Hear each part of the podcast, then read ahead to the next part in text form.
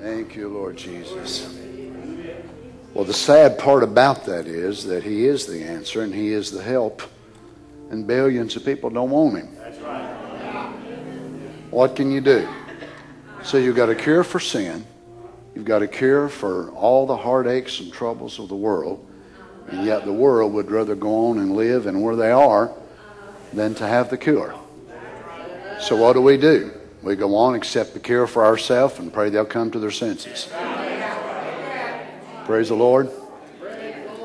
Well, I'm sure after I preached on stress and tension last Sunday that everybody has had just about a nearly perfect week with no stress, right?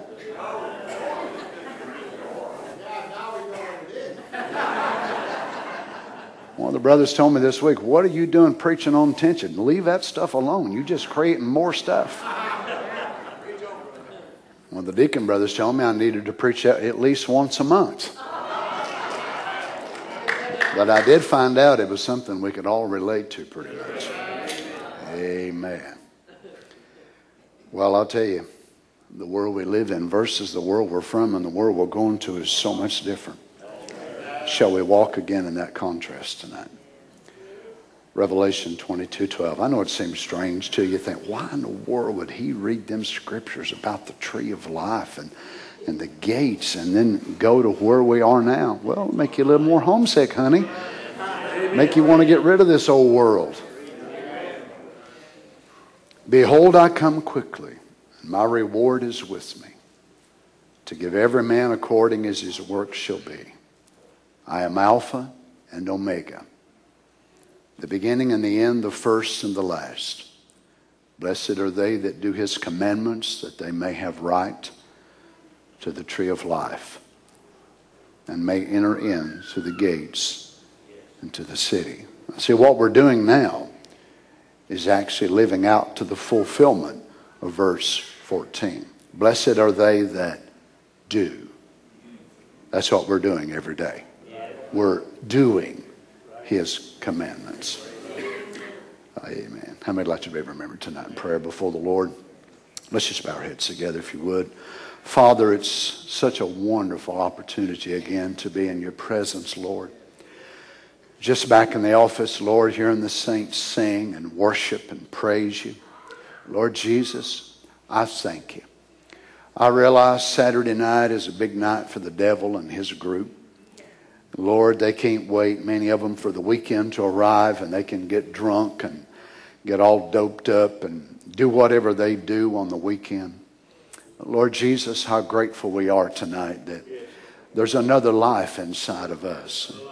It does not crave morphine, it does not crave pills and alcohol and all those things, but Lord, it longs for you. It hungers and thirsts and desires your righteousness, Lord Jesus. As we approach you tonight, Father, through the channel of prayer, we ask that you would help us, Lord. We're standing in need tonight, as always. But yet, Father, we're so grateful that we have you we can come to with our needs, our desires, our petitions, and know that you hear us when we pray. As we endeavor to pull back the pages of the Word of God, I pray that you would speak to us, Lord, those things which are necessary and essential. We truly desire to be the fulfillment of verse 14. We know that your prophet has taught us for those that are truly born again, the tree of life is already blooming in them. So we know when we get to heaven, when we get to paradise, that natural tree of life blooming in our yard is only a shadow of what has been taking place here in life.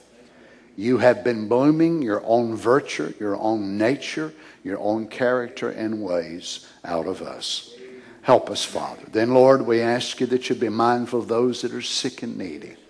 Lord, just hearing from Brother Jonathan Benton just a, a little bit ago, Father, before coming out and bringing Sister Wilma home today, and the doctor sent her home on hospice. And as far as the time they give her, Lord. It's not very long. But yet, Father, we're still looking to you and asking that your will be done. That's the most important thing to us. our sister Jane Terrell as well. We pray, Father, that you'd be mindful of her tonight. Brother Gene, others' needs in their bodies, Lord, and their lives. Just help us tonight, we ask, Father, in the name of the Lord Jesus. And the saints said, Amen. Amen. God bless you. You may be seated.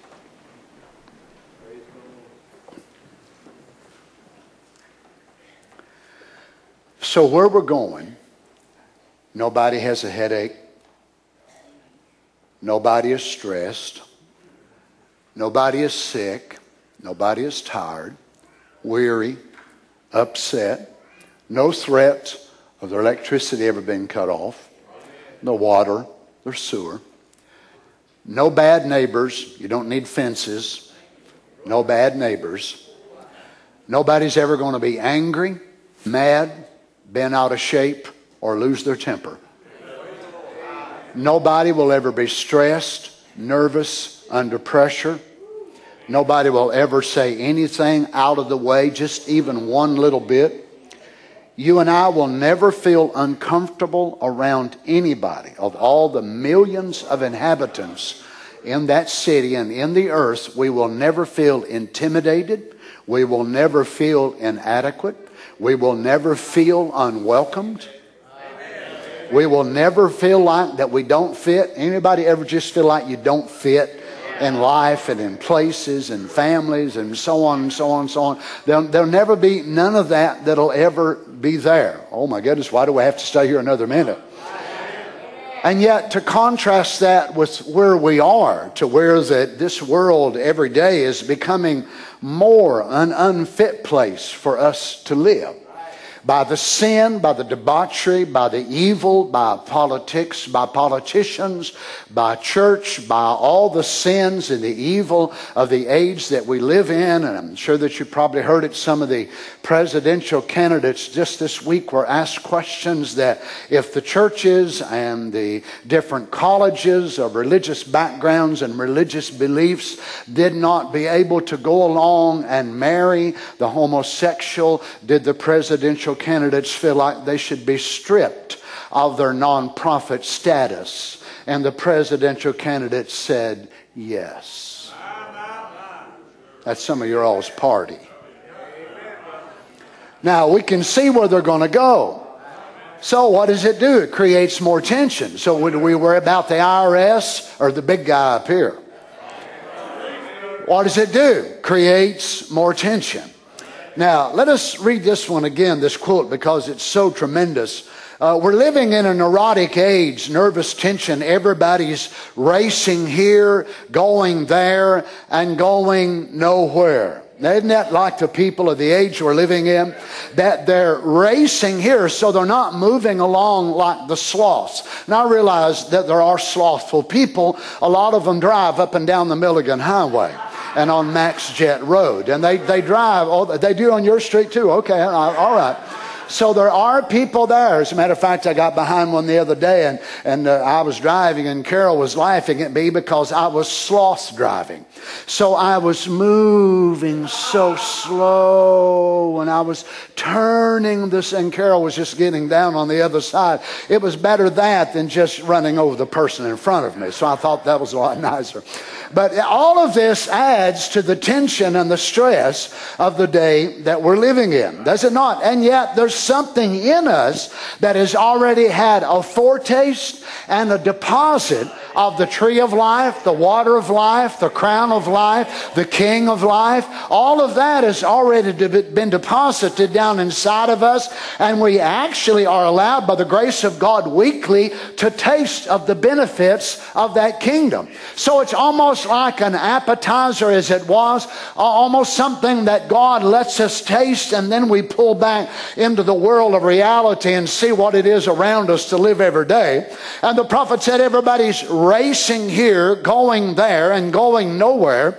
It's that kind of an age, and I know this church will be plagued with it as everywhere is plagued with it. The tabernacle's plagued with it. Everywhere, the whole world, in a day of pressure, hurry, hurry, hurry, hurry up and wait.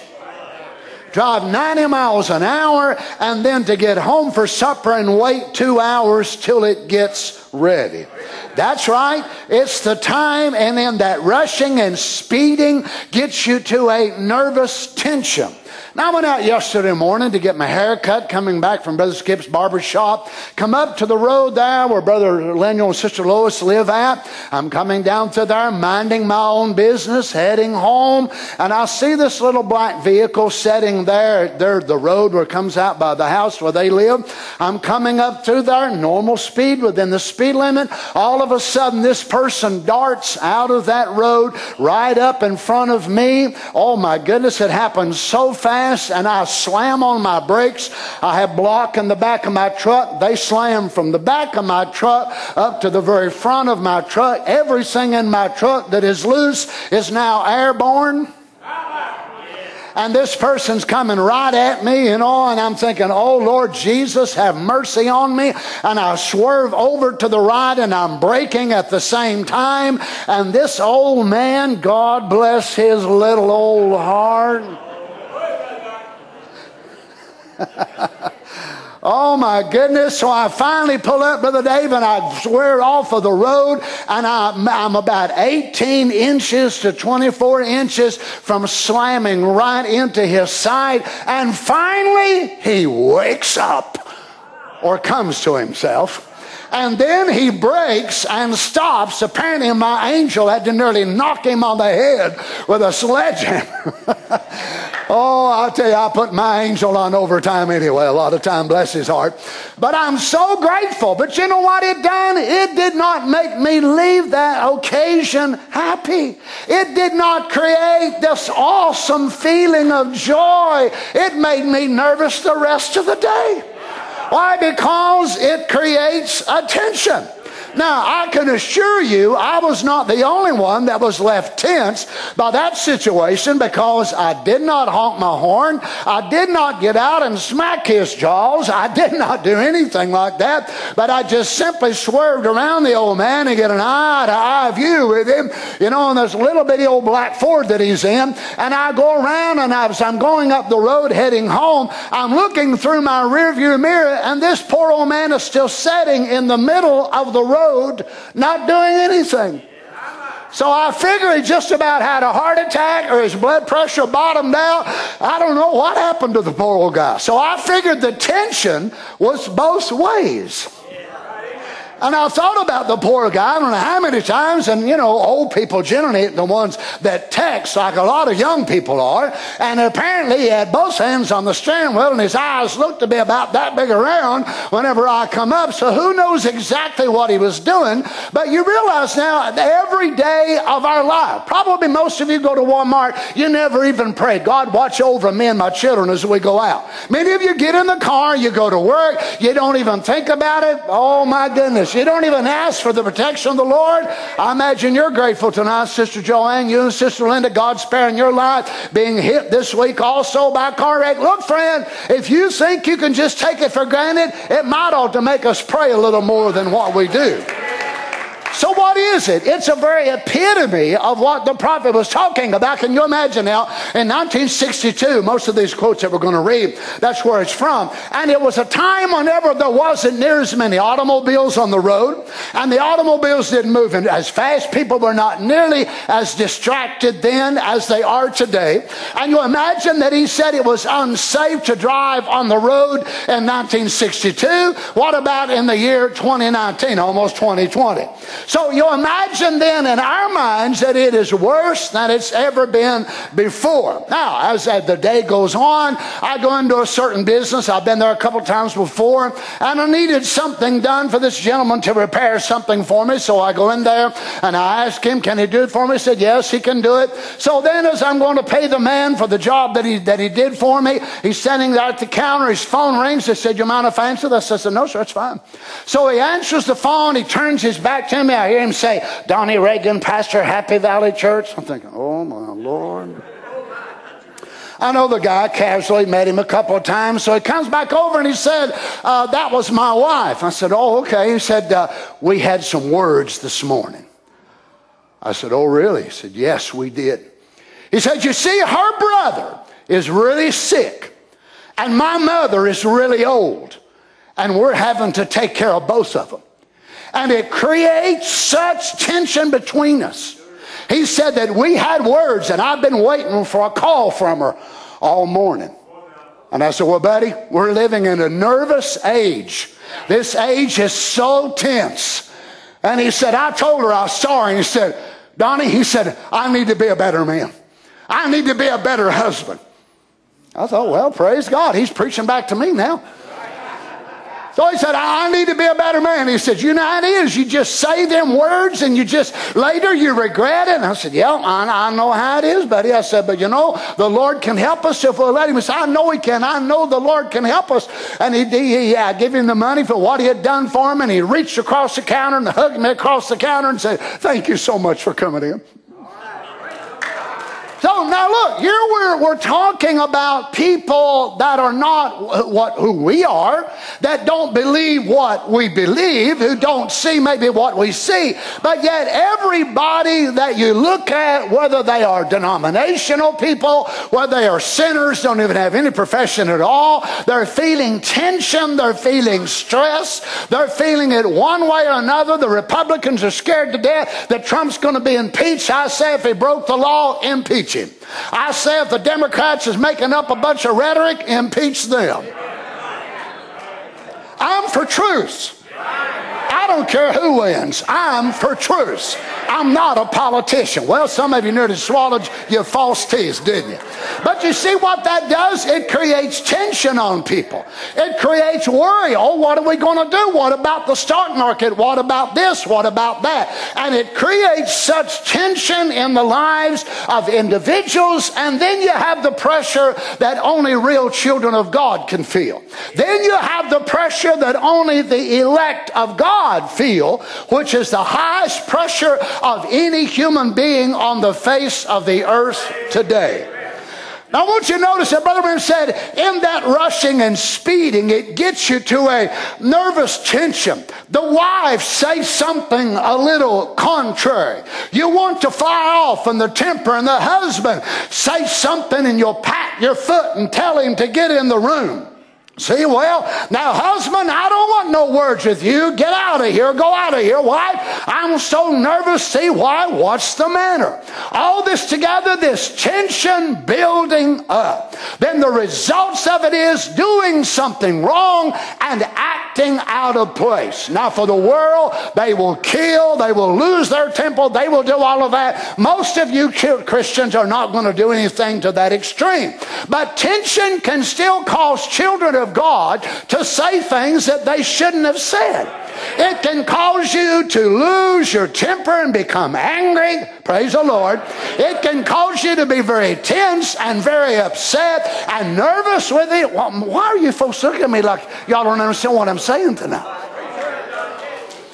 Now, notice this is what Satan knows about all of us that even though we may be the elect of God, that we are still subject to these areas of our life. But I want to tell you tonight that we have a city of refuge. Now, heaven, of course, is the city of eternal refuge by which the elect of God will be permanent residents. But there were given cities of refuge in the Old Testament. And that was for the purpose that if you was working with a man and your axe head flew off and that axe head accidentally hit that man in the head and killed the man or some other accident, you were working with some somebody and there was no ill between you and him before that God told Moses, I want you to designate certain cities here and there and there. Put them all over the land of Israel. And then whenever the slayer of the blood, which was the just one to come back and to take your life, then this man would be looking for you. His family would come and tell you they were working together and he killed my brother. He killed my husband. So the slayer would come around and he would go to looking. Well, you knew you were a fugitive. You had no place to go except the city of refuge, which was the closest one to the place where you lived. Then you took off running. You was a fugitive. You ran with everything you could. It was a matter of time until the family members would have the slayer or the avenger of blood looking for you. You imagine this did not create a tension and a pressure. You lays around, well, I'll take my time. I'm John Doe. You know, I'm a big man of the city. It don't make no difference how big you are. The avenger of the blood is going to be looking for you. Now, whenever you would take off, can you imagine in your mind and in your thinking that yes, you did take this man's life? You were working together on a job and he accidentally fell. And it might seem as if, though, that it was your fault, but you never intended to do it. You had no ill will toward the man, and it can be proven because the elders of the city are actually going to judge your case. And they will actually bring the witnesses there. Was there ever any known instance between you and this man? Man. And if you are innocent, they will say, No, absolutely not. He never said anything. He never done anything. But all this is weighing on you. Well, let me tell you something, friend. We have a city of refuge now and hereafter. What I just read to you from the book of Revelation is our city of eternal refuge when this life is over. But until this life is over, we die or we are changed. We also have another place of refuge which is Christ Jesus. The hounds of hell are us, as it were, in this day with all the things that they can muster up. And Satan knows this is his last hour, and he has but a little season. He cannot get the people of God, but he can try to put them under such pressure and such frustration and cause such worry and sickness in their bodies and all kinds of things and cause them to mess up and do things that they shouldn't do because we make decisions under pressure that we normally would not make because physically it has a physical effect upon our blood, upon our cells, upon our muscles, upon different parts of our bodies. It affects our brain waves. It affects the way we think. Many of you understand what I'm saying, don't you? Whenever you and I have made decisions under pressure and you think, if I would have only thought that through a little more, I would have never done that. I don't know why I decided to go that way instead of that way. I knew better than that. But what did it? Pressure. And when the pressure is turned up against you, then it causes us to make them things more frequently unless we know where the city is. Now, if we know where our city of refuge is, then everything inside of that city is ours. Praise God. If we have that city of refuge and we can go to that refuge, then redemption is there, forgiveness is there, peace is there. We can have peace knowing that Slayer cannot kill me because I am innocent. How can you be innocent when you have taken the life of a man? Well, you see, that's part of the mystery of the city of refuge. That you might, in your memory, you might relive that axe head flying off and hitting that man and you walking over and looking at that man and raising him up and blood streaming down his face and he catches his last breath while in your arms. And you know you are responsible for that but you also know you never intended to do so. Can't you understand? That's where we are was the past memory of our past life and our past sins. We remember this and that and the other about what we done. But we've also got to accept the challenge of this. I never done that. That was not me. Hallelujah. In the first place, I never done that. Amen. That was that old union. That was that old marriage. I am now in the city of refuge, and somehow by God's grace, He has forgiven me and declared me innocent. My mind might remember getting drunk. My mind might remember some of those things. But I have found refuge in the city of God. And in the city of God, I am innocent. Praise be to God. Oh, don't you appreciate that? Notice the prophet said all this together, this tension building up, then the results of it is doing something wrong and acting out of place. That's right. Now it'll make the poor act that way. Watch how he brings it across ever straight. Of rich, poor, right, and wrong, whoever they are, it'll make the poor act that way. It'll make the middle class act that way. It'll make the rich act that way. It'll make the wrong act that way. It'll make pretty good act that way. It'll make the good act that way. So pretty much everybody. The only ones that ain't going to act this way are those that are dead. All the rest of us, we stand on the same plane. Now, I know we don't like to hear this because there's a part of us that is supernatural and has ascended into the land of the heavenlies, into the realm of the Holy Ghost, and that is our soul, but our body is not yet there. Our body is what feels this stress and this tension and our spirit. Notice he said, because it's tension, steam built up, and you got to blow it out somewhere, see? And if you don't, you blow the boiler up. Now we find that it builds up as the day goes. You talk to your boss if you're working, oh, so and so, and speak to the kitty, come in here, mama, where is it at? Builds up. Oh, you feel like you're to, your head's to come off. I know. I'm with it. Now, wait a minute, ain't this the same man that said he'd been drunk every day since he got the Holy Ghost? Wow. So, this same man that was drunk every day on the Holy Ghost also dealt with pressure every day, felt like his head was coming off. How can you be both? Easy. You're a trinity. If you look at what God said in Genesis 1, we looked at it Wednesday night, let us make man after our image, and then you will look at a man, you will see a miniature form, the reflection of the Godhead. You will see you are a trinity of beings, yet you're not three persons. How many has a soul tonight? A spirit, a body? Is that three realms? Are you three people? Are you saying, oh, wait a minute, Jesus talked to the Father. Does your soul talk to your spirit? Does your soul talk to your body? Come on, answer me. Does your soul tell your body, we're going to church tonight, and your body says, I'm too tired? And the soul says, Shut up and get your clothes on. We're going to the house of God. Praise the Lord. And then you get there and your soul says, I want to worship God. And you say, But you don't know how tired my arms are. I said, Get them arms up in the air. Let's worship God. Clap your hands. Shout to the voice of triumph. What is it? It is your soul communicating to your body. Well, praise the Lord Notice when the Lord Jesus prays, is he praying to? The same one you pray to. That invisible spirit God that lives inside of your body. Oh, but Brother Donnie, there's things you can say about the Son you can't say about the Father. I agree with that. Like there's things you can say about my soul that you can't say about my spirit, but you can't say about my body. But I'm not three Donnie Reagans. Lord have mercy, I got enough to answer for being one. Much less being three.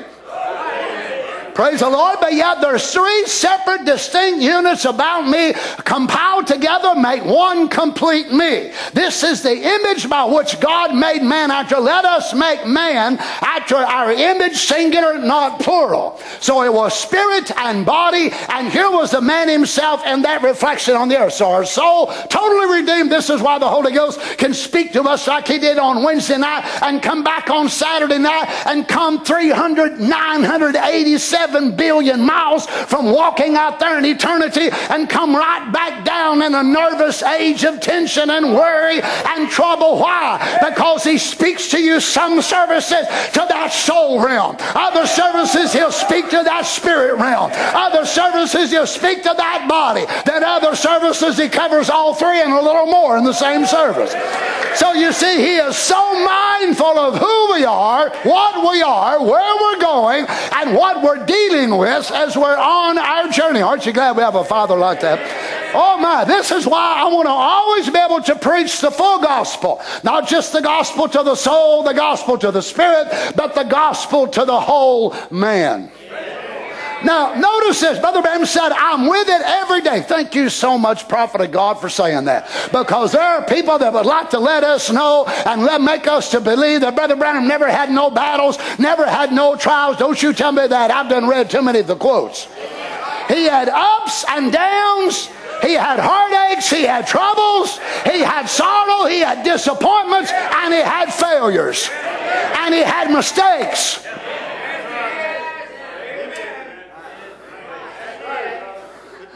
I truly believe we're just facing some great event. I, I trust it's the coming of the Lord. Because we know that something has to give away. The world is under too much tension. And there's something wrong. Everyone knows that. And I believe we're facing some great thing. And I believe with all of my heart that it's the second coming of the Lord Jesus. I trust He'll pour out His Spirit upon us and will reveal to us the things that we should do to be prepared for His coming. So what does it do? It puts more tension. How many longing for the coming of the Lord? And what does that do to you? Creates more tension. Notice again, who do you say this is? Look at the world today. What a tension the whole world lives in. Oh my. You go down the street, it's not even safe to drive. Amen. It's not safe to be on a four lane highway or a two lane or a one lane or sometimes your own driveway. Praise the Lord. Everybody's at attention, snapping. What's the matter? Here's the answer quiet now. Where you going? That's what's making the insane institutions fill up. That's what's got the church in such a turmoil. They're so head bound on a certain thing they won't stop and consider God's word. And the hour we're living all under a strain and a tension. Actually, what Brother Branham, whenever he really started taking this turn in 1962, preaching the messages entitled Letting Off the Pressure.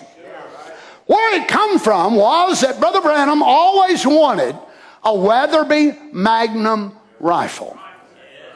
Now, Roy Weatherby, for probably many of you, Roy Weatherby was a man who loved to shoot and he loved to hunt. And he, he thought in a different pattern as far as ballistics and power and all that of how that a shell would be able to operate. Now, many men, they're satisfied like me, a simpleton. I just, you know, I'm satisfied using a 270 or something that's pretty much common to everybody. You can go to any gun store and buy. But there are other men who like to tweak with the ballistics of a bullet and a shell. So they think if there's a way that they could take a smaller bullet and put it in a bigger shell. Now the shell would be the bigger housing which would hold the cap and be able to hold the powder. That they could get a flatter trajectory. Now the trajectory is the way the bullet will fall, way that it'll go flat before it starts falling down at so many yards. So Roy Weatherby in 1944, he started working and tinkering with this, this cartridge and it was called a 257. Now there was a man by the name of Roberts which had already made a 257 Roberts as it was called. And he took a 25 caliber bullet and he took a 30 caliber shell and necked it down. Now what that means was it all based from a basically a 375 H and H, which would be about the size of my finger here, something like that. But reduced the size and length and then made the neck smaller. So instead of making it where it would hold a 30 caliber bullet, he necked it down and made it where it would hold a 25 caliber bullet. Now you've got more powder, more power, but a smaller bullet, which will produce longer, flatter trajectory before you begin to lose and it'll fall off. Now, Roy Weatherby started tinkering with this, and uh, these guys who do this are called wildcatters. So they will come up with a wildcat cartridge. You brothers that shoot and hunt and all that, you understand it. You can explain it better than I do. But I'm preaching and you're not, so you'll have to listen to me. So uh, Roy, Roy Weatherby comes up with this, and this is one of the first ones that he begins to work on. Well, Brother Branham wanted one of those, but the Weatherby gun was very expensive, still is. So Brother Branham said that, you know, if many people knew that he wanted that gun, that they would buy one for him. But he said, I, I couldn't let them do that. I, I, couldn't let them do that, buy that, you know, that kind of a gun. So somebody, uh, Brother Art Wilson, a guy from California, had given Billy Paul a 257 Roberts. Now, this was a Winchester, Model 70 Winchester. Billy Paul's left-handed, and this gun was a right-handed gun. So it had a bolt on this side. Billy Paul couldn't use it. So this man told Brother Branham, Branham said, Brother Branham, why don't you let me take that rifle and let me, because he's so weathery, let me send it to the Weatherby factory in California, South Gate, California, and I will have them to rebore that gun. Now he said it'll cost you about $30 to do it, but I'm a dealer. I can have it done for about 10. That's all it'll cost. And he said, they guarantee it. Roy Weatherby guarantees that it will work. Well, he said, oh, well, okay, if you can do that. Billy Paul gave him the gun. So he said, all right. Oh, Brother Branham said he gets it back. He's so happy. Oh, he's so tickled with the gun. Well, he shot a few shells and he noticed that part of the, the blowback on the power, the headspace, what is called the headspace. So here you take, being with the bolt action, you put the, you put the shell inside of there for you sisters. Maybe some of y'all might know more about than I do. So you take the cartridge and you put it inside of there, then you pull the bolt down and it locks. And whenever it locks, there's not supposed to be any headspace in between to where you put it down and whenever you pull the trigger. But Brother Bear noticed there was some blowback on there and he shot a couple of different ones and then he winds up shooting another and when he does, the gun totally blows up. Now, the Winchester Model 70, it was designed to be able to hold about 68, 6,900 pounds of pressure. So this bullet actually exploded. The barrel went out to the 50 yard line, the scoping behind him. There was a circle of metal laid in around his eye, his head bleeding, his eye bleeding, all this going on. So Brother Branham then gets the idea, the inspiration of the Lord to start preaching these sermons on letting off the pressure. Now he sees a parallel of how that had that been a Weatherby gun. Now one reason that Weatherby is higher is because it's like in the rest of these names, you're paying for it. You can get a purse at Big Lots that looks like a name brand mall purse, and because it has it don't have that name on it, you're always going to pay more for the name. So when Roy Weatherby attached his name to any of these guns, it's always going to shoot up in price. So, you know, that you look at this and you see that if this gun had have come from the Weatherby dies and it had have been made in the Weatherby factory out of this steel that would have met their specifications for their ballistics, for their back pressure, for their head pressure, for all the steel and so on and so on, then it would have been totally different. But this was a 257 Roberts, which was made by Winchester Model 70.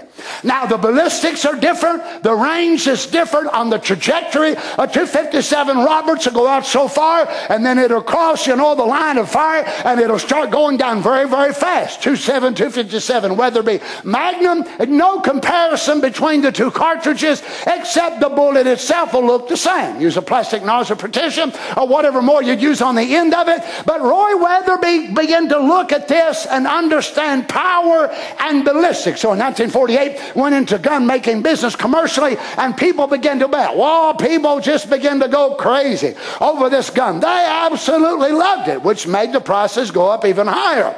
And Brother Branham did not want one, but he did want one. But he did want the original because the price was too high. So then somebody else offered to make bride out of a church member. I mean, offered to make um,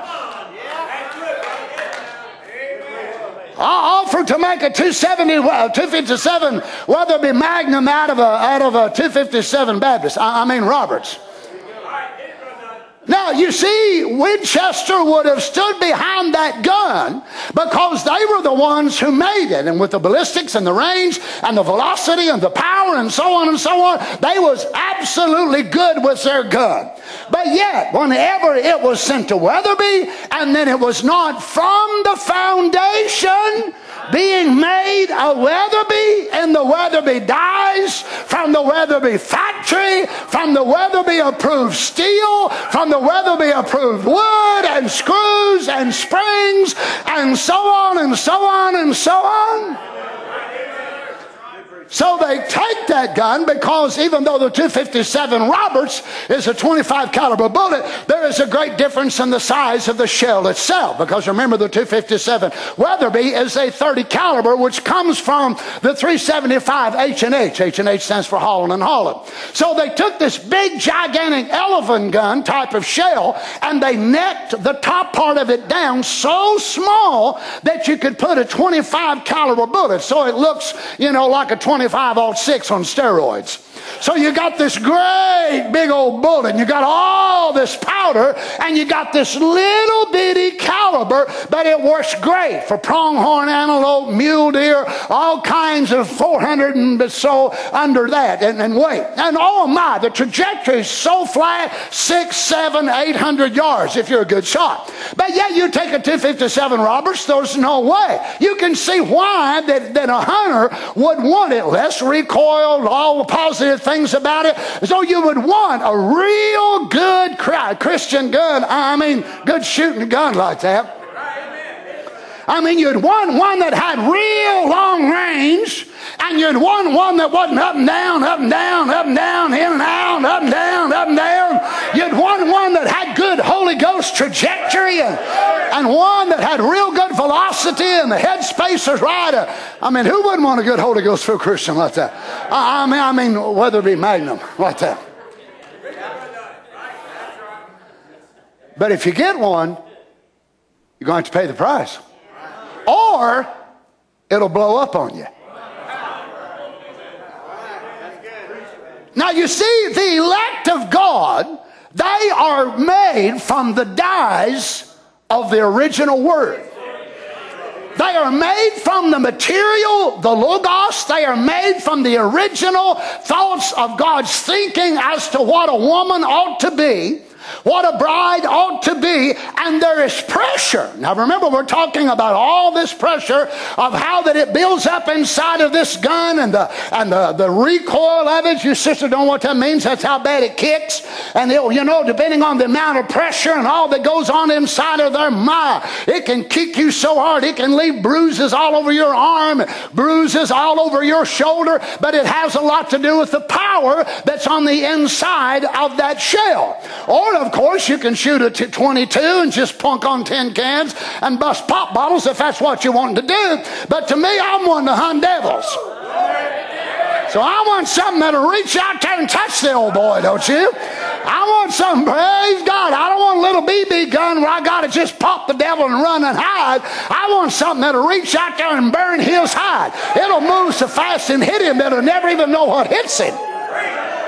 Well, praise be to God. But yet, now when you try to replicate such an item, unless it comes from the original dies, then the pressure which would be associated with a 257 Weatherby Magnum and this gun was not made from the original to be that, but you go ahead and bore it out. Now, what they had to do is actually bore the barrel in order for the, the bullet, the shell, to be able to fit inside of it because the 257 Roberts is smaller in size. So you have to bore you have to bore it out, and it was made originally where it would be one turn for an inch for every 20 seconds as it goes out, how that it would spin as it would come out of there, the velocity and the way that it would turn. So whenever they sent it over, and my Roy Weatherby said, Yeah, it'll work, it'll work. And they said, We can do it. Well, it seemed like it was working for a while. Uh, they, they was in church for a bit, and, and Brother Branham shot them, and now they seemed like they was doing pretty good. But then Brother Branham reached over and got another shell and put inside it. Amen. I wish y'all preach with me tonight.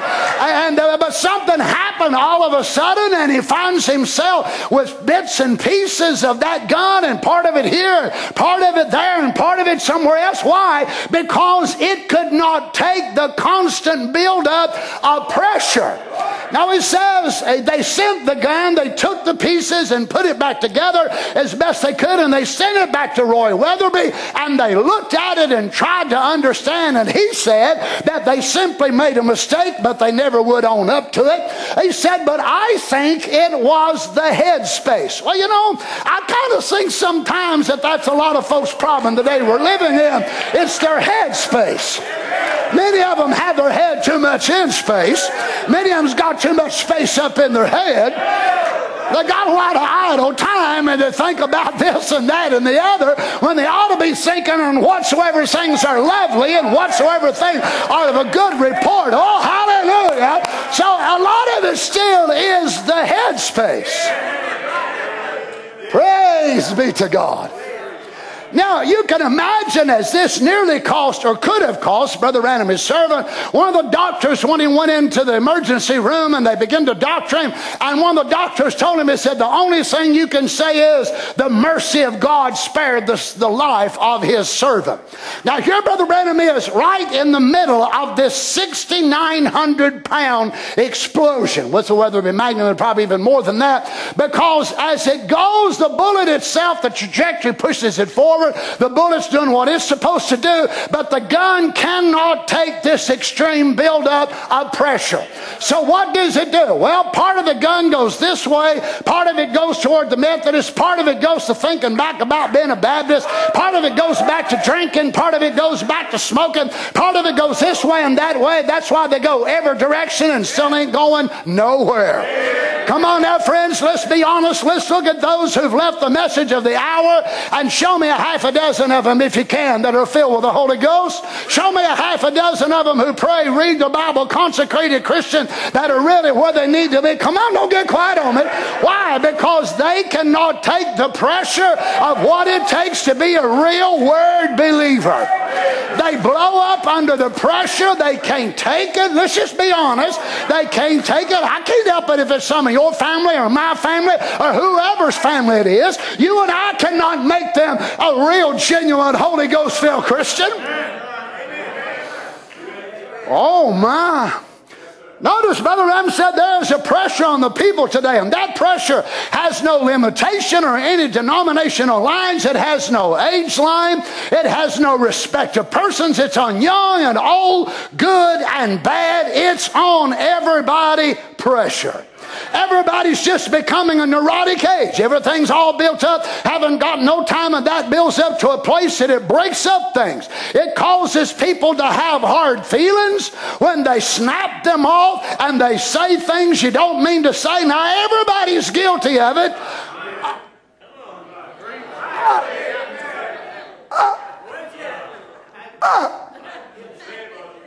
should I say it? Should I say what the tape say? I'm guilty. You're all guilty. We do things under pressure that we wouldn't do otherwise. So there's an excess pressure built up today. And I believe before I go any further, I must say this. I believe it's the enemy coming down and pressing. Now notice he just said prior to this that he believed it was the coming of the Lord. And both of these answers are exactly right.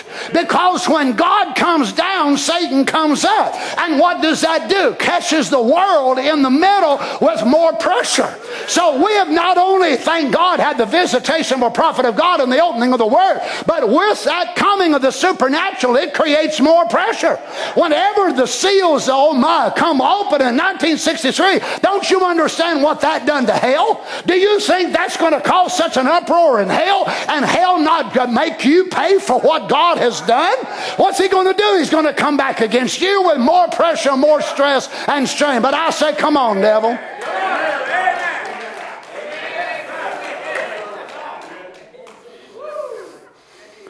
Brother Gene Terrell told me the other day in the hospital, going through this and going through that and the other, said he just told the devil, Satan, is that the best you can do?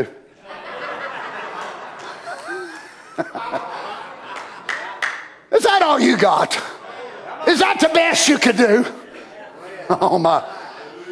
Notice he said, I believe it's the enemy coming down pressing. I believe it's the devil. And we know the coming of the Lord is at hand. So the devil is pressing against the people, and God is pressing against the people, and you're in the middle between the press. Oh my. And we know the coming of the Lord is at hand. The Bible said in the last days the devil would go about like a roaring lion. If he could get you under pressure, hurrying, running over something, you'll make decisions that you wouldn't make if you'd sat down and think it over. Now, you know, as Brother Branham was shooting this and he saw that powder release, Brother Skip, coming up from that head pressure, he said, I should have known better. I know better, but he said, I was so excited about that gun. It nearly cost him his life. Now I realize some of you just going to go into tizzy fits whenever you, whenever Brother Donnie, you are not saying, you are not saying Brother Branham was a man. I am. I know folks have got upset at me for years and years saying I make Brother Branham a man, but they're totally wrong. I didn't make Brother Branham a man, God did.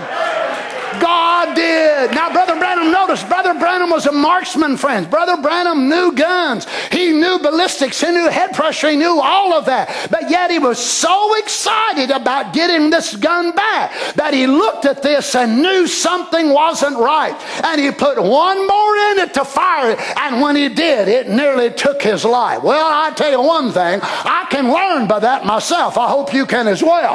That whenever we can get so excited, either in a positive way or a negative way, and we get all tore up about something, and the Spirit of God is saying, pay attention, pay attention, watch this, look at that. Don't let your excitement override the knowledge and the wisdom of God.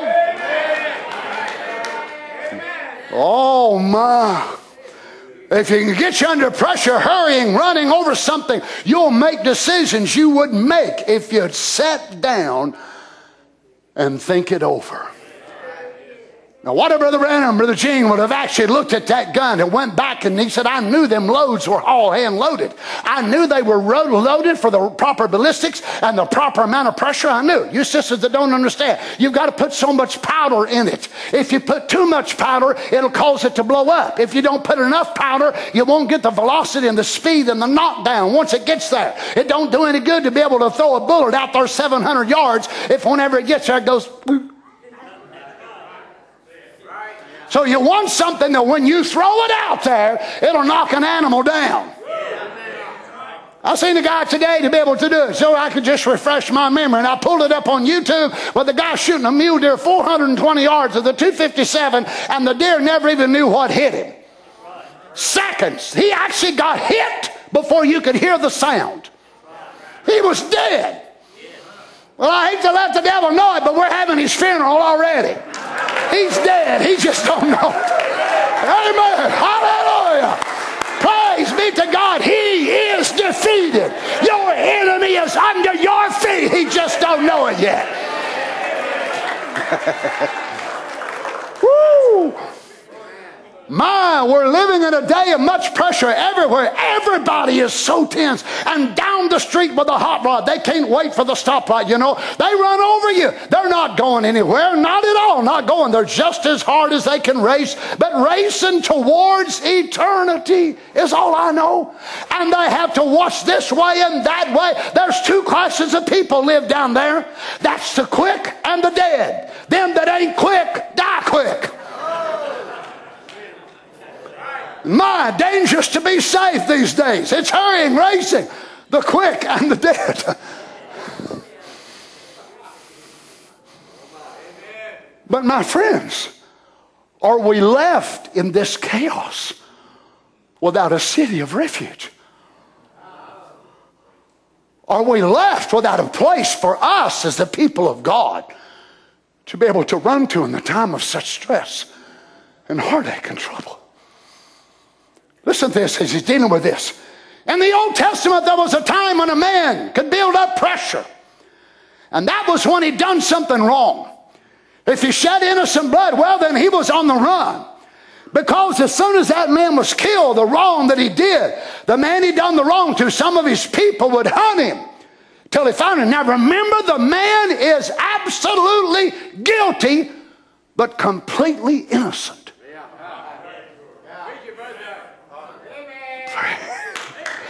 That'll hit you about 3 o'clock in the morning. The man is guilty of taking another man's life, but innocent of murder. He never premeditated. He took this man's life, but it was by accident. He never thought it through. Can't you understand? And see, you the person you keep remembering doing all this stuff, it was not you, the real seed. You still trying to sort to it. I seen it on your faces Wednesday night. Some of you trying to sit there and swallow down what the Lord was saying to us. And you're still trying to think of this. You're thinking this is say this ain't a bit more saved than it was when you come to the altar. This is your enemy. Always has been. Always will be until you are changed. And you're just thinking that you, that real you, has just been somehow forgiven of what you've done. No, that real seed of God never drunk in the first place. It never lied in the first place. That real seed of God is what's born again. It's not that same old man somehow reborn out. Don't you see what you've got the new birth? Many of you in your ideas, you've still got your concept of the new birth of taking a 257 Roberts to the Weatherby factory and boring it out. That's not the new birth. The new birth is a Weatherby from the beginning.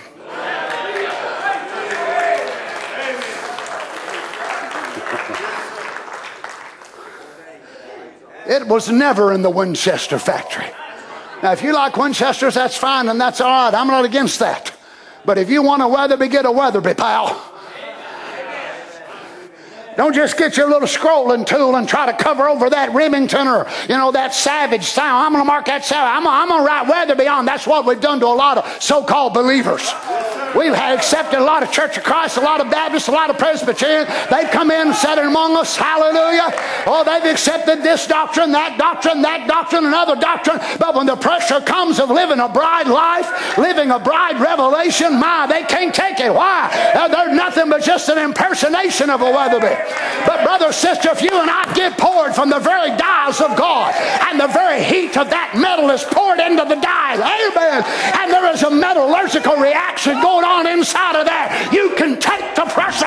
Why? Because you was made from the factory to take the pressure. Can the bride take it, Brother Don? Yes, the bride can take the pressure of this age because she come from the dies of God.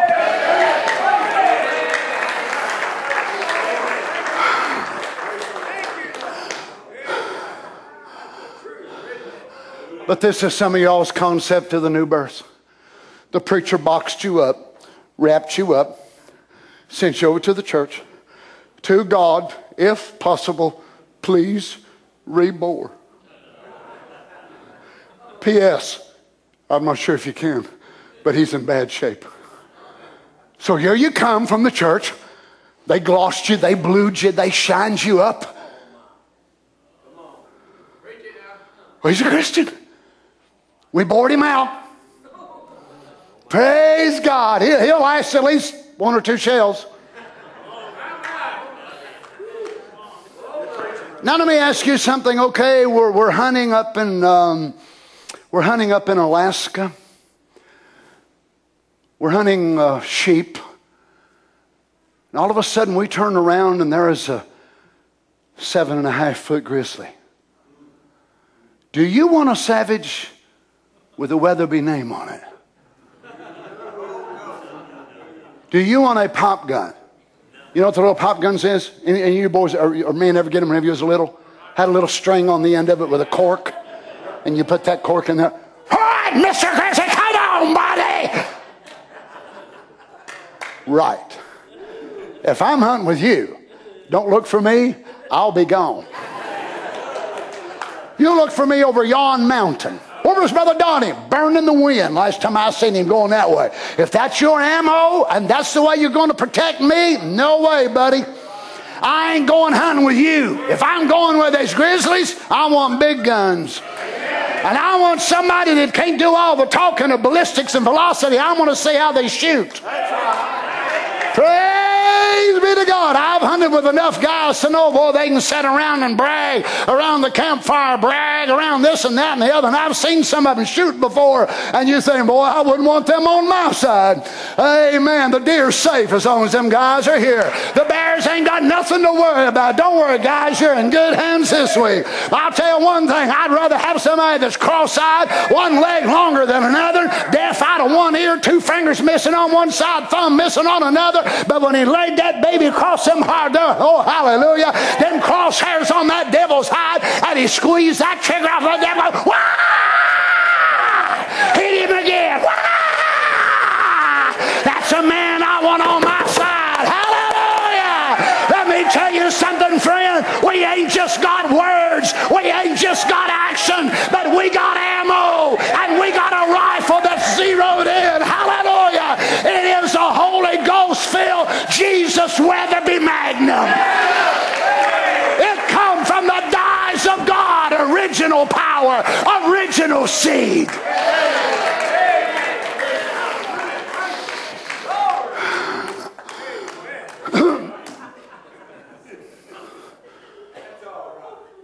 Of course, some of you would rather have a theologian. Now, the ballistics of the right hand to the left hand of the velocity of the. Most of the time, when them guys face a grizzly, they're.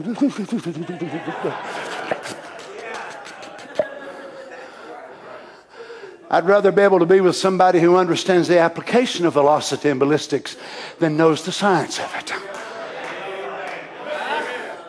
I'd rather have saints of God in this place right here that want the power of God in your lives. I'd rather have saints of God in this place that love the Lord, love His Word, and want to see Him the same yesterday, today, and forever than just a bunch of message theologians. And we can talk this and talk that, and ain't got no power to back it up. Oh, come on, children. And it ain't to do no good as long as I'm the only one that wants it, or me and three or four more. It's got to be us as a body that we don't want just the ballistics of the message. We don't want just the trajectory how it's supposed to fly, how it's supposed to do this. I want to see it work. I want to see it work. When I put the scope on it and I pull the trigger, amen, I want to see it do it. And if it don't, I want to know why it didn't do it.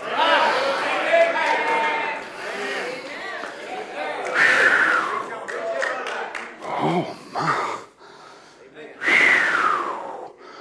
My, Brother Bam said, they would hunt this man till they found him there.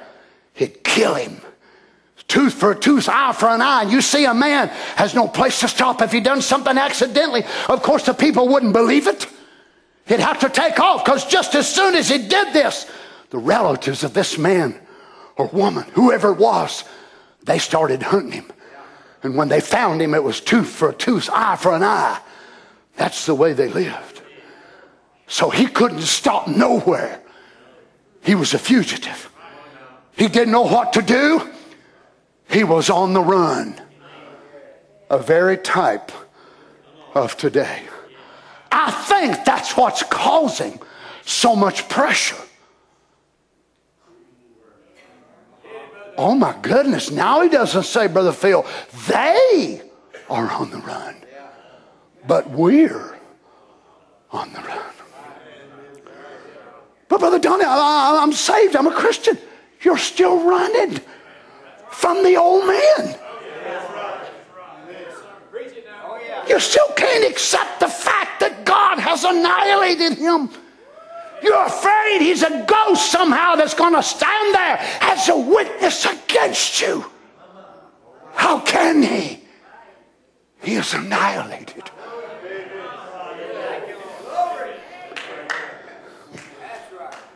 Are you guilty? Of course, in your mind you are. In your memory, you are. But as far as God is concerned, you're innocent. So, this man, you imagine as he would take off, Brother David may be miles. He's out on the other side of the jurisdiction of this house of safety and he takes off him and this brother, cousin, uncle, friend, whatever was working. All of a sudden, the man dies. He ain't got time to go to apologize to the family. He ain't even got time maybe to go apologize to his wife because they live back that way and the house of refuge is this way. With everything that's in him, he's got to get there or he'll die. What are they going to think? Oh, who's going to send him a message? They didn't have text, they didn't have Instagram. But it's either get there or die. If they come out to bring lunch and they find him dead, they'll never believe it was a mistake. And just him leaving the scene is going to look like he's guilty. But there's only one thing he can do if he wants to live, and that is run for the city of refuge. What's my wife going to say? What's my mama going to say? What's this one going to say? There was one thing that mattered. I've got to get that. When people get that desperate for God, we'll see some change. Well, I, I, don't know. What, what, what ain't, ain't Lucy Bell and, and, and, and, Uncle George? And what about Uncle George? Nothing. If you get that desperate for God and you realize I've got to get to that city or I'll perish, we'll see real changes in the lives of individuals. And you imagine the stress and every person he'd see along the way, every noise behind him, every camel, every donkey, whatever it was coming behind him. And he knows he's running. He's stressful. He's running. He's running. He has no food. He has no water. He feels like he's going to die. His heart is racing. His blood pressure is fluctuating. His mouth is so dry. Like, God, I want to die. But all of a sudden, there it is. Hebron. Hebron.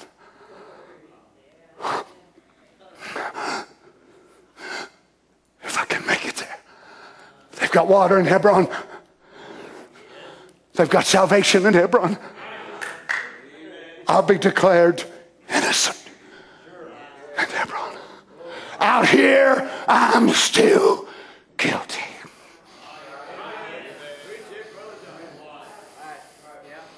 Do you understand that this man could have come right to the gate and camped outside the gate and stayed outside the gate? Well, I'm not worthy. I'm not good enough. I'm working my way back in.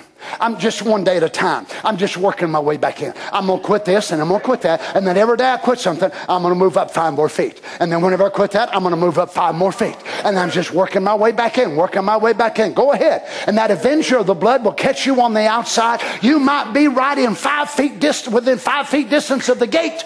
You can be right there. Salvation be right on the other side of the gate. And you're trying to work your way in. You're trying to figure it out. You're trying to plan. You're trying to reason. You're trying to use your intellect. It's based upon one thing. You believe what God said. How can you believe that a man would be saved if he get in behind the gate? You've got to have faith because God said it.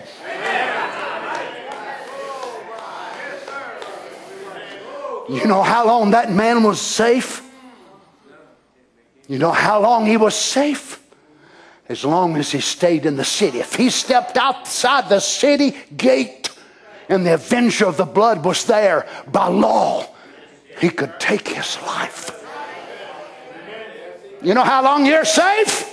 As long as you're in Christ Jesus. Amen. You know how long he had to stay? Until the death of the high priest. Once the high priest died, he was totally released. Praise God. Amen. Then he could go back to Revelation 21, home. Praise be to God. You imagine living in this city of refuge, couldn't go here, couldn't go there. People look at, oh, you all can't go out to this and that and the other. Y'all can't drink. Y'all can't smoke. Y'all can't run around. To them, it looks like we're in bondage. They don't understand. If we go outside this city, we perish the way they do. To them, it may look like a prison. To them, it may look like we are captured. To us, it is life. If I leave this city, I die. If I leave the jurisdiction of my high priest, I will perish. Hallelujah. But my high priest gave his life for me so I could have a city of refuge now and one forever in the hereafter.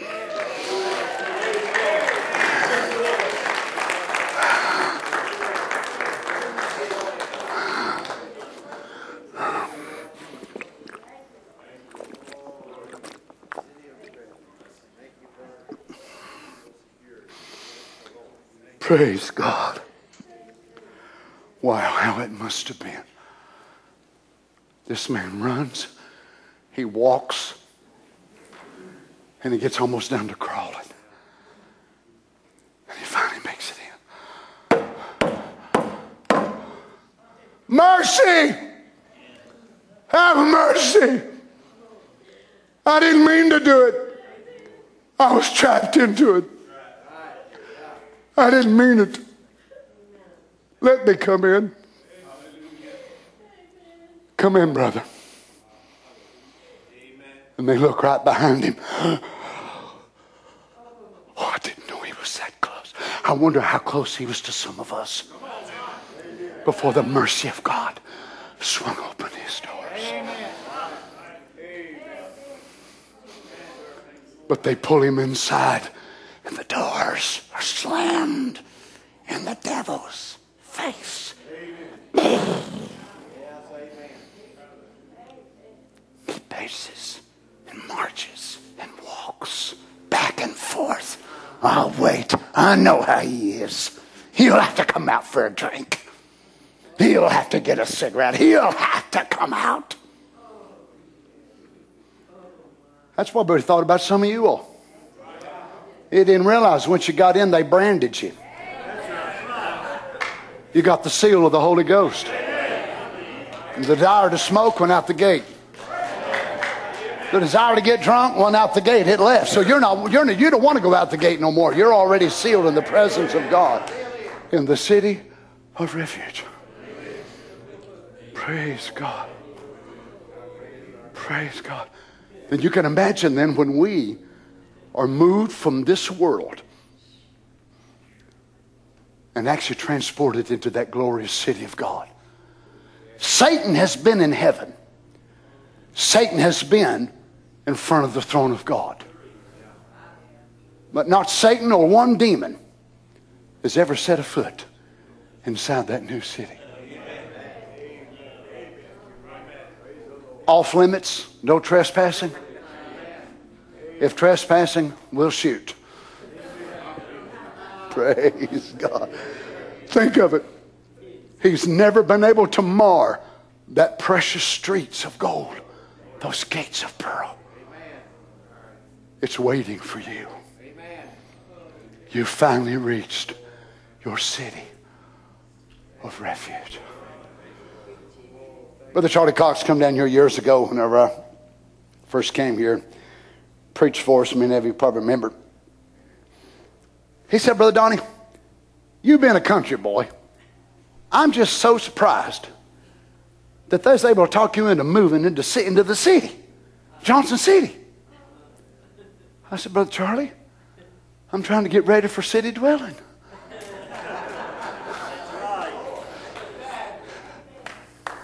But it ain't Johnson. Not saying there won't be some Johnsons there now. I'm looking for more than Johnson City. Praise God. I'm looking to where the Lamb will be the light.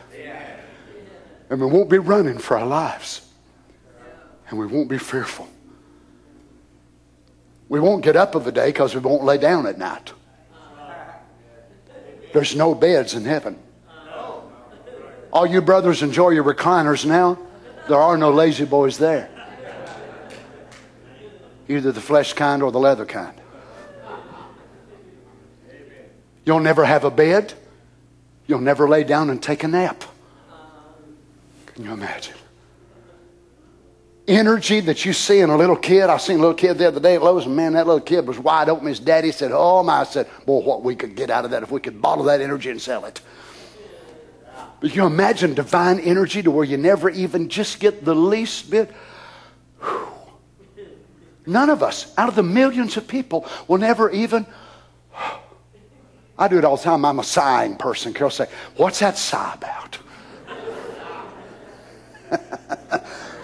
you know, imagine we'll be sigh free, cry free, lying free, debt free, worry free, stress free, trouble free.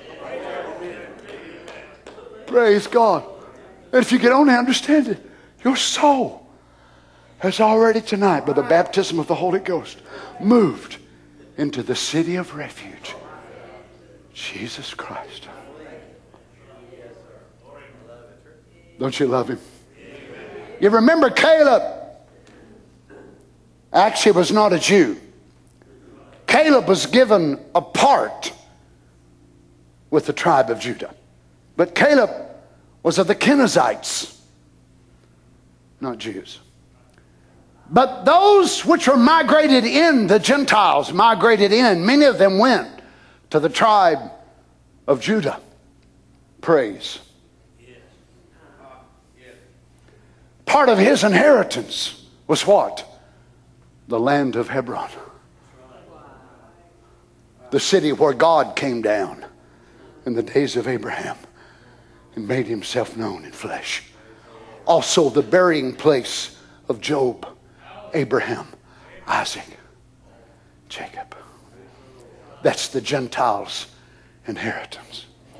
You have a city of refuge. You know what the name Caleb means, right? Dog. Dog. He ate of the crumbs until he become converted. Then he got the platter. Now, some of y'all satisfied eating crumbs tonight, go right ahead. Why in the world would I want to eat crumbs whenever I've got a big piece of bread and a big old slab of butter there, honey laying over on the side, green peas, green beans, broccoli, which is yours, ain't mine. All that stuff's laying there on the side everywhere. My, why in the world would I want to be down on the floor under the table acting like, but Brother Donnie, that woman in the Bible, she wasn't born again. You're misappropriating and misapplying God's word if you think that's the way it applies to you today as a child of God. He spent much of your life and my life trying to get us out of that mindset that we are slaves and that we don't deserve these things. Why don't we deserve them? He, we are His family. Amen. He has redeemed us from that darkness that we were in. Hallelujah. We are washed. We are sanctified. We are justified. We are the wife of the Lord Jesus Christ. Praise be to God. Praise be to God. Oh, don't you appreciate Him? Thank you, Lord Jesus. Can we just raise our hands? Tell me, how does it feel to be in the city of refuge tonight? Praise God when insanity's all around us everywhere, denominational nonsense all around us everywhere, political turmoil, religious turmoil, all the things going around, and here we sit tonight in Christ Jesus. Praise God, our souls feasting on heavenly manna. Thank you, Lord Jesus. Oh, thank you, Lord. Never remember the prophet said it over and over again, time and time again. He said, Now we've heard this, this hard cutting sermon. He said, Now that the word has come, let us worship. I know some of you are ready to go to the house as soon as I say amen. You need to reread the message. You're wrong. I said, You are wrong. Worship follows the preaching of the word.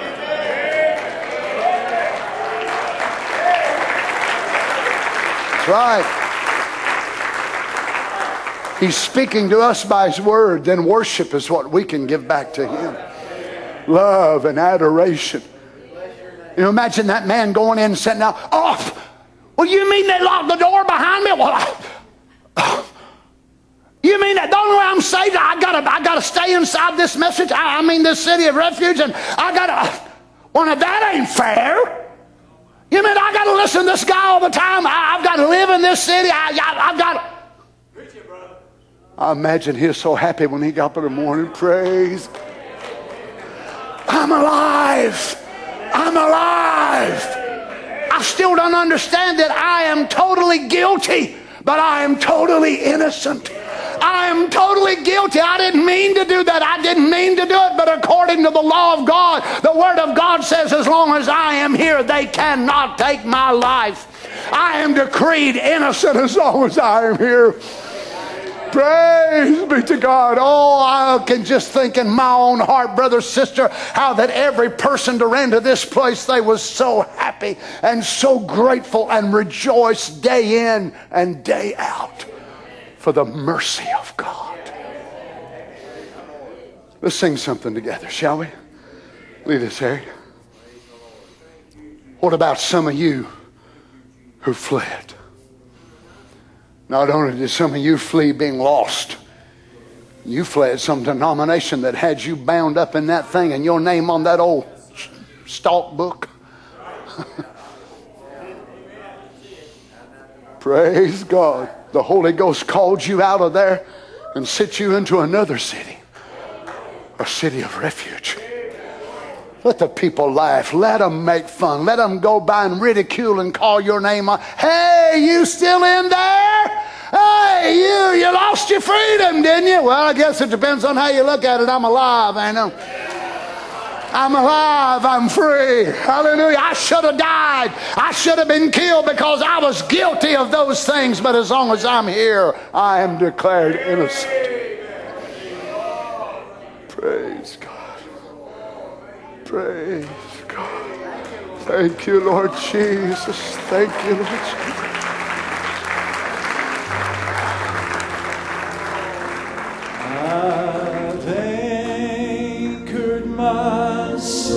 Yes, Lord. In the haven of Oh, yes, Lord.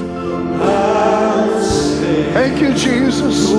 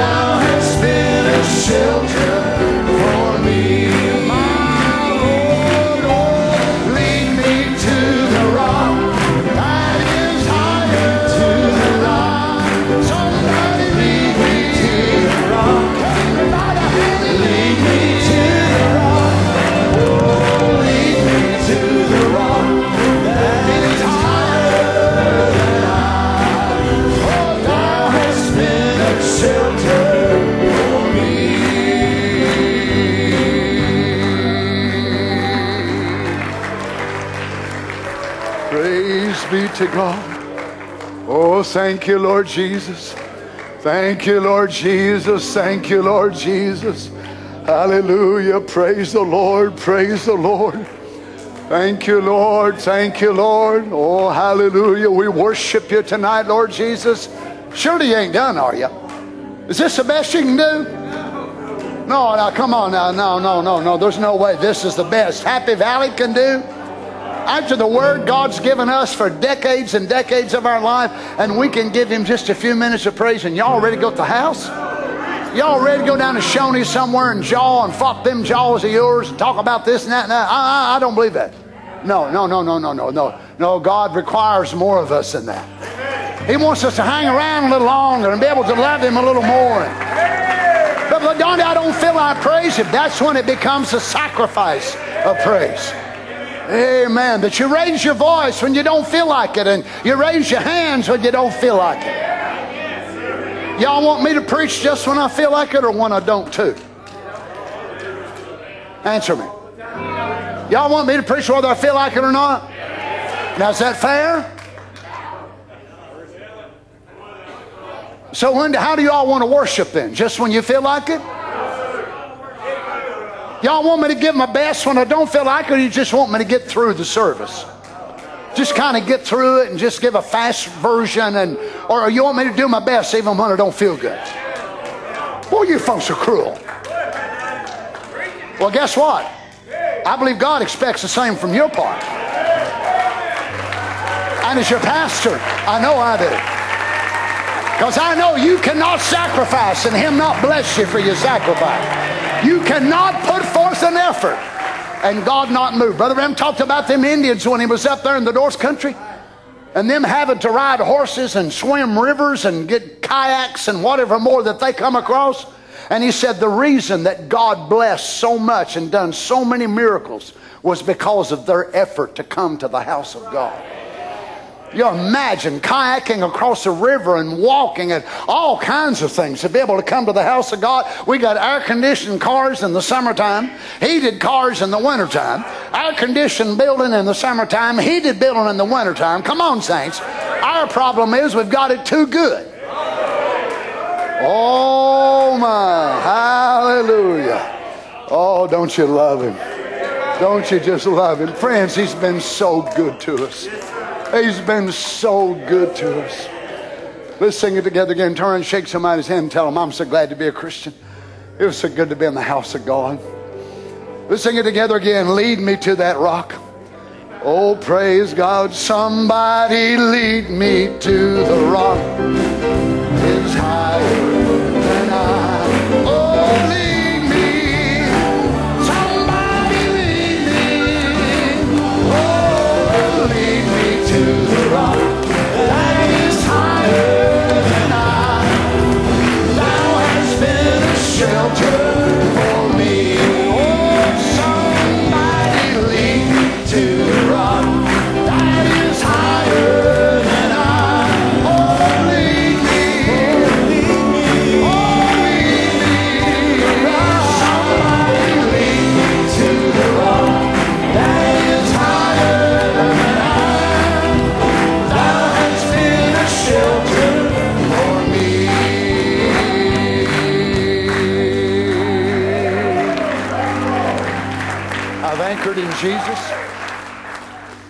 anchored in Jesus.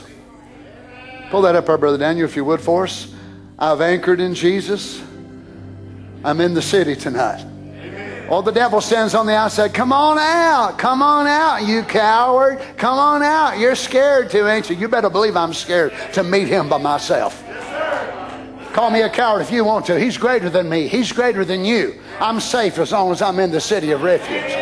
I ain't going out on their ground. You young people, stay away from the grounds of the devil. I'm going out to witness. You leave their city, your, your city, you're on your own grounds. Let's say where God's placed us. Upon life's boundless ocean, where mighty billows roll.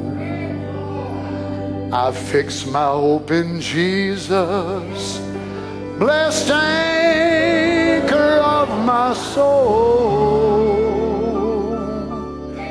Glory to God.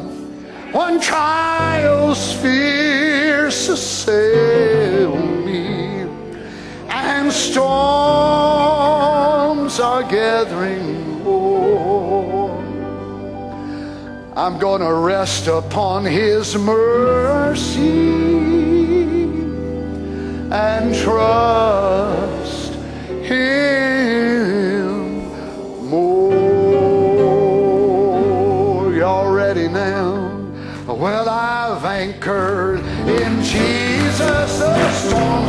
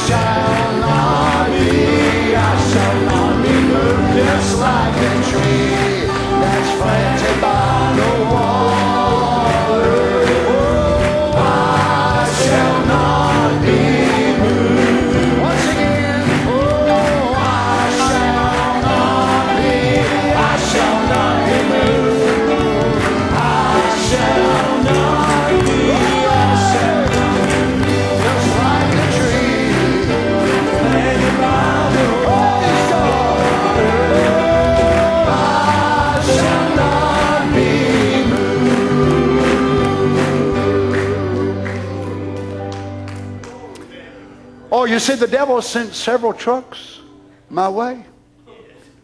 Free trucks, free gas, free rental, sitting right outside the gate of my safety. You haul, you move, you destroy, whatever you want to call it. So you move out. We've got this townhouse over here. Oh, everything is so nice and so elaborate. That's what the devil paints it for you, anyhow. And you get over, it's a shanty on the side of the road. And the running waters, you run into the creek and back to get the bucket of water. That's the way he paints you lies, though. Oh, come on out, come on out. You can do this, and we'll give you this and that and the other. Hell waits on the other side of that U-Haul.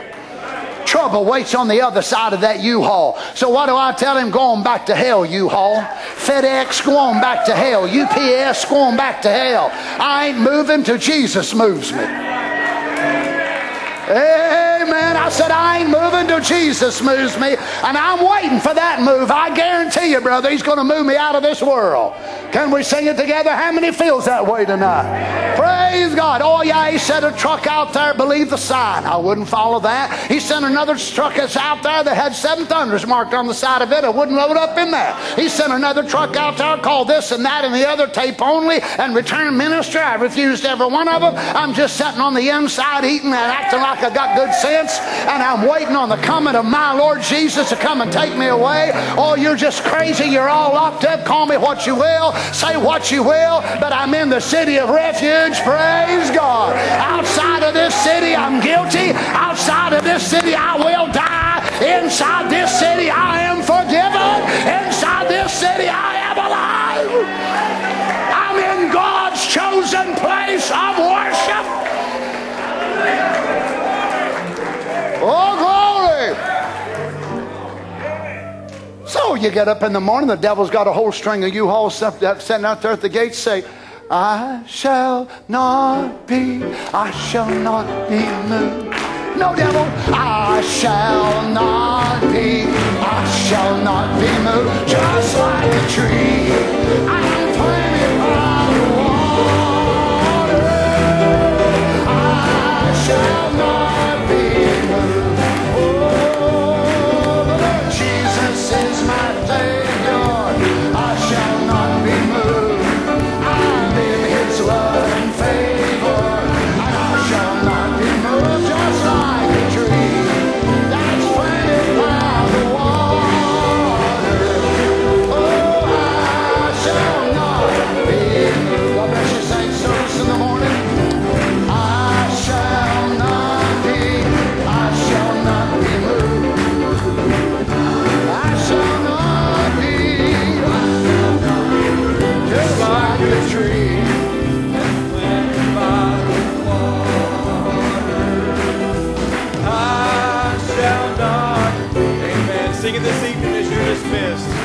Oh, I shall not be.